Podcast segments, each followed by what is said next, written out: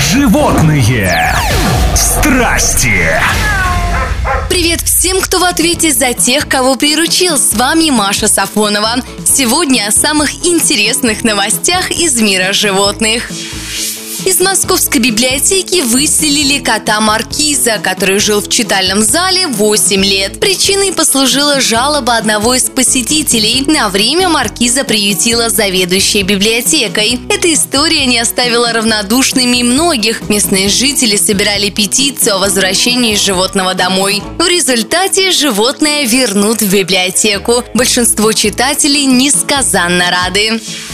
Заглянем в Японию. Здесь набирают популярность необычные кафе с мини-пигами. После общения с животными у посетителей поднимается настроение. Кстати, если вы сильно подружились, за 1350 долларов розового друга можно забрать домой. Каждая свинка уникальна. Можно заметить, что один мини-пиг может быть очень активным, а другой особенно нежным.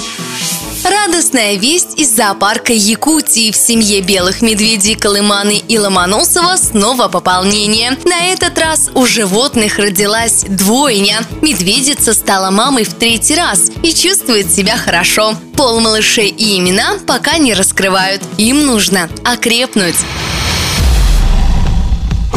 Животные страсти.